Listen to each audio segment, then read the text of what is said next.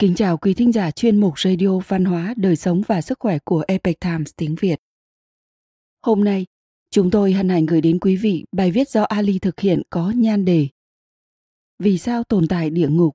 Đâu là tận cùng của địa ngục vô gián? Bài do dịch giả Sương Sương chuyển ngữ từ bản gốc của Epic Times Hoa ngữ. Mời quý vị cùng lắng nghe. Lúc còn rất nhỏ, tôi đã từng đến một sơn động Tôi nhớ rõ cái hang ấy rất lớn và tối tăm. Lần theo từng bậc thang đi xuống, có thể nhìn thấy bốn phía đều là tưởng tiểu quỷ trong địa ngục đang trừng phạt con người. Nào là xẻ thân người ra làm đôi, móc mũi khoét mắt, nhét người vào trong than trì mài thành bùn. Đều là các loại hình phạt đáng sợ, máu chảy đầm đìa đặc biệt dọa người. Đến bây giờ tôi vẫn còn nhớ một số cảnh tượng trong đó. Sau này tôi mới biết đây là một địa điểm du lịch miêu tả địa ngục. Sau đó, tôi bắt đầu hiếu kỳ, liệu địa ngục trong truyền thuyết thật sự có 18 tầng không? Con người rốt cuộc đã phạm phải tội gì để phải chịu những hình phạt này? Làm thế nào tôi có thể tránh được kết cục này? Miêu tả về địa ngục trong các tôn giáo Trong các tôn giáo khác nhau trên thế giới đều có những mô tả về địa ngục. Chẳng hạn như trong tín ngưỡng Thiên Chúa giáo ở phương Tây, có tác phẩm Thần khúc của Dante, trong đó mô tả cảnh 9 tầng địa ngục và 7 tầng luyện ngục. Trong tín ngưỡng của Trung Quốc bản địa, cũng chính là trong thế giới quan của đạo gia, nhận thức của con người về thế giới bên kia là âm tào địa phủ, u minh, hoàng tuyền, vân vân. Đến thời nhà Hán, sau khi Phật giáo từ Ấn Độ truyền nhập vào Trung Quốc, quan niệm luân hồi và địa ngục của Phật giáo dần dần dung nhập vào tín ngưỡng dân gian. Hình thành nên cách nói mà hiện nay chúng ta quen thuộc nhất là 18 tầng địa ngục địa ngục được miêu tả trong Phật giáo. Trong thập bát Nê Lê Kinh có viết rằng Nê Lê có 8 hỏa ngục và 10 hàn ngục. Nê Lê là phiên âm của từ địa ngục trong tiếng Phạn. Cũng chính là nói có 8 địa ngục lửa và 10 địa ngục lạnh, cộng lại thành 18 tầng địa ngục. Trong địa tạng Bồ Tát Bạn Nguyện Kinh có viết rằng địa ngục lớn có 18 cái, địa ngục loài chung có 500 cái và địa ngục nhỏ có 10 vạn cái tất cả đều có những tên gọi khác nhau. Bất kể số lượng thế nào thì những địa ngục này đều có một đặc điểm chung, chính là đau khổ ở tầng này lớn hơn tầng kia. Tội càng lớn thì phải chịu hình phạt càng tàn khốc. Dưới đây là một số trường hợp. Tội lỗi và trừng phạt Trong địa ngục kinh, có Phật tử hỏi Trong địa ngục có tội nhân bị nhốt trong thành đang cháy, rõ ràng cửa ra ở bốn phía đều mở, nhưng khi có người chạy qua thì cửa liền đóng lại. Cuối cùng, những người này chạy đông chạy tây nhưng vẫn bị lửa thiêu thành cho. Họ phạm tội gì mà bị như vậy? Đức Phật giảng rằng họ là những người khi còn tại thế phóng hỏa đốt núi rừng, làng mạc, khiến người và gia súc bị thiêu sống, cho nên phải chịu tội này. Phật tử lại hỏi, còn có tội nhân bị vây khốn trong núi tuyết, gió lạnh thấu xương, lạnh đến cắt da cắt thịt, muốn chết mà không được, phải chịu tội mãi, những người này phạm vào tội gì?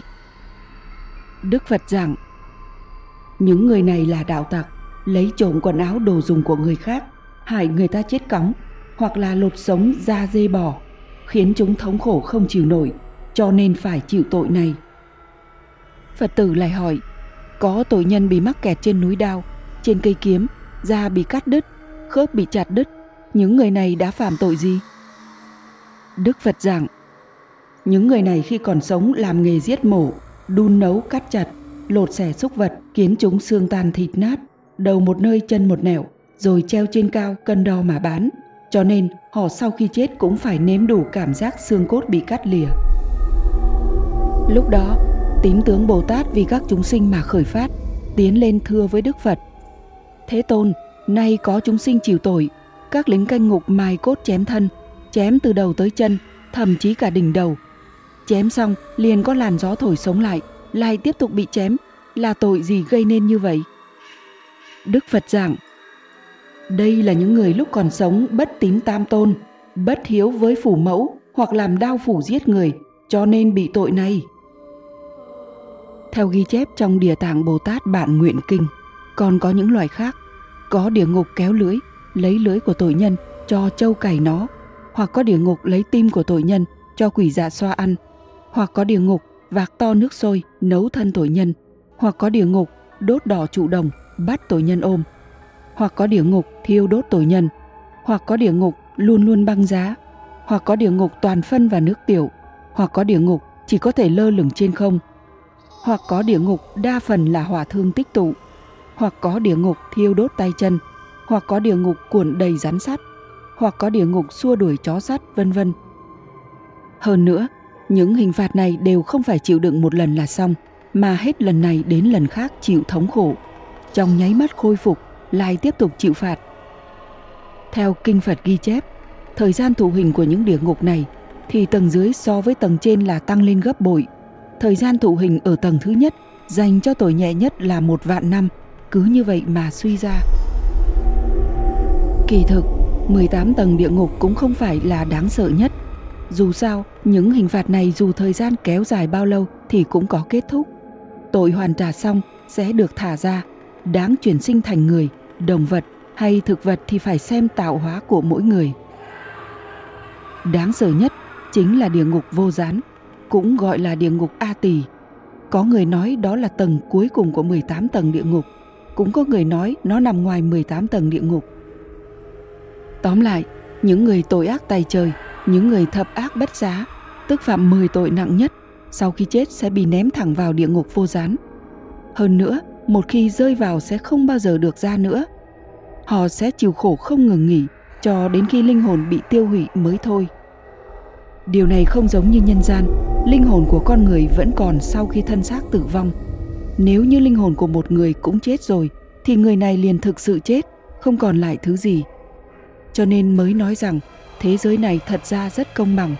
Cho dù một người có giảo hoạt ra sao, có tiền, có quyền lực nhiều đến đâu, một khi làm chuyện xấu thì sau khi chết đều không thể trốn thoát. Hơn nữa, những miêu tả về địa ngục mà chúng ta nói hôm nay đều là tình huống của xã hội thời đại Thích Ca Mâu Ni từ hơn 2.500 năm trước.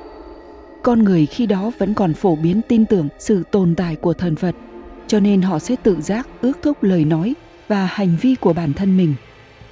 Thời đại ngày nay, rất nhiều người tin theo chủ nghĩa vô thần, dẫn đến tiêu chuẩn đạo đức của xã hội trượt dốc.